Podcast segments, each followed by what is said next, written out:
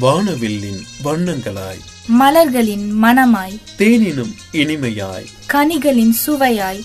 காற்றினில் தென்றலாய். குயில்களின் கானமாய். பல் சுவைகள் சங்கமிக்கும் இணைய வானொலிகளின் இணையற்ற வானொலி. உங்கள் மகிழ்ச்சி இணைய வானொலி. இது ஆனந்தத்தின் அலைவரிசை.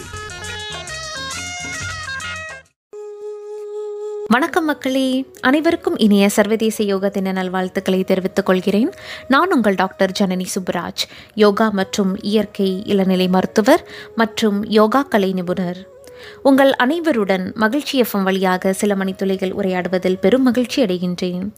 யோகா என்பது ஒரு பழமையான பயிற்சியாகும். இது உடல்நிலைகள் கவனம் செலுத்துதல் மற்றும் ஆழ்ந்த சுவாசம் ஆகியவற்றை உள்ளடக்கியது. யோகா என்ற வார்த்தை சேருவது இணைப்பது ஒருமைப்படுத்துவது என பல பொருள் கொண்டது. இதனை உடலையும் மனதையும் சேர்த்து ஒருமைப்படுத்துவது எனவும் உடல் உயிர் மனம் அறிவு இவை அனைத்தையும் ஒருங்கிணைத்து செயல்பட வைப்பது என்றும் கொள்ளலாம். இன்று யோகா உலகெங்கும் பரவிய பிரபலியமான உடற்பயிற்சி வடிவமாக உள்ளது. யோகாவின் வரலாறு என்று பார்த்தால் அதன் பழமை கற்காலத்திலேயே தோன்றிவிட்டதாக கருதப்படுகின்றது. பண்டைய கால யோகா அந்த கால சமூக இயல்புகளை சார்ந்திருந்தது. தினசரி பழக்க வழக்கங்களை நிர்ணயிக்கும் கலையாகவும் இருந்தது. உலகிலேயே தொன்மையான புனித நூல்கள் வேதங்கள் இவற்றில் யோகாவை பற்றிய போதனைகள் காணப்படுகின்றன. ஆன்மீகம் வேதாந்தம் வாழும் முறை முதலியவற்றை விவரிக்கும் உபனிஷத்துக்கள் யோகாவின் அஸ்திவாரம். கீதையில் ஞான யோகம் பக்தி யோகம் ராஜயோகம் கர்ம யோகம் என நான்கு வகை யோகங்கள் குறிப்பிடப்பட்டுள்ளன.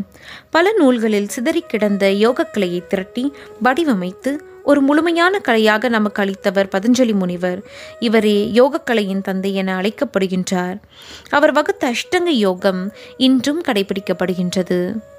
யோகாவின் வகைகள் என்று பார்த்தால் பதஞ்சலி முனிவரின் அஷ்டங்க யோகம் ஹத்த யோகம் ஞான யோகம் மந்திர யோகம் பக்தி யோகம் குண்டலினி யோகம் கர்ம யோகம் கிரிய யோகம் ஸ்வர யோகம் ராஜயோகம் என பல வகைகள் உள்ளன.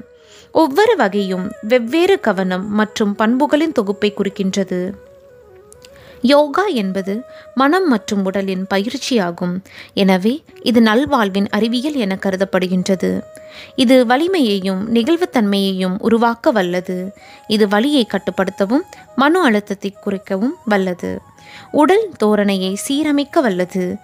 வாழ்க்கை முறை நோய்களான கீழ் முதுகுவலி உயர் இரத்த அழுத்தம் நீரிழிவு நோய் மகளிர் சம்பந்தமான வாழ்வியல் நோய்கள் தூக்கமின்மை போன்றவற்றை கட்டுப்படுத்த வல்லது அறிவாற்றல் அறிவுத்திறன் மற்றும் நினைவாற்றலை மேம்படுத்த வல்லது எல்லாவற்றிற்கும் மேலாக உடலின் உயிராற்றலை மேம்படுத்த வல்லது இவ்வாறு யோகாவின் நன்மைகளை சொல்லிக்கொண்டே போகலாம். யோகா என்பது வெறும் ஆசனங்கள் மட்டுமல்ல ஆசனங்களோடு சேர்த்து தியானம் மூச்சு பயிற்சி முத்திரை பயிற்சி இவை அனைத்தையும் உள்ளடக்கியது. இவ்வனைத்தையும் தினமும் செய்து வந்தால் உடலின் உறுப்புகள் வலுவடையும். உடல் முழுவதும் புத்துணர்ச்சி பெறும். இரத்த ஓட்டத்தை சீராக்கும். மனத்தை அலைப்பாய்தலிலிருந்து கட்டுப்படுத்தி அமைதியளிக்கும் மனதளவில் ஏற்படுகின்ற வெறுப்பு கோபம் போன்ற தீய எண்ணங்களை நீக்கி மனத்தையும் உடலையும் பிரகாசமாகவும் இளமையாகவும் வைக்க உதவும். நோய்கள் வராமல் தடுப்பதோடு மந்த நோய்களின் தீவிரத்தை குறைத்து கட்டுக்குள் கொண்டு வரும். சுவாச கோளாறு பிரச்சனைகளை சரி செய்யும். யோகா பயிற்சிகளை வெறும் வயிற்றிலோ அல்லது உணவு உட்கொண்ட பிறகு இரண்டு மணி நேரம் கழித்தோ செய்யலாம். சுத்தமான அமைதியான இடத்தில் யோகா பயிற்சிகளை மேற்கொள்வது சிறந்தது. அன்றாடம் இருபது நிமிடங்களிலிருந்து முப்பது நிமிடங்கள் வரை முழு கவனத்தோடு செலவழித்தல் போதுமானது. யோகா பயிற்சிகளை சிறியவர்கள் முதல் பெரியவர்கள் வரை யார் வேண்டுமானாலும் மேற்கொள்ளலாம். ஏன்? கர்ப்பிணி பெண்களுக்கு கூட யோகா பயிற்சிகள் மேற்கொள்வது மிக நன்மைகளை அளிக்கும். ஆனால் யோகா நிபுணர்களின் முறையான வழிகாட்டுதலோடு தான் மேற்கொள்ள வேண்டும். தன்னிச்சையாக மேற்கொள்வது நன்றென்று தன்னிச்சையாக செய்வது ஆபத்துகளை விளைவிக்கக்கூடும். இத்தகைய நன்மைகளை அளிக்கும் யோகா பயிற்சிகளை நம் வாழ்வியல் முறையை சீர்படுத்தும் கருவி என்றே கூறலாம். எனவே தினமும் இவ்வுன்னதமான யோகா பயிற்சிகளை மேற்கொள்வோம்.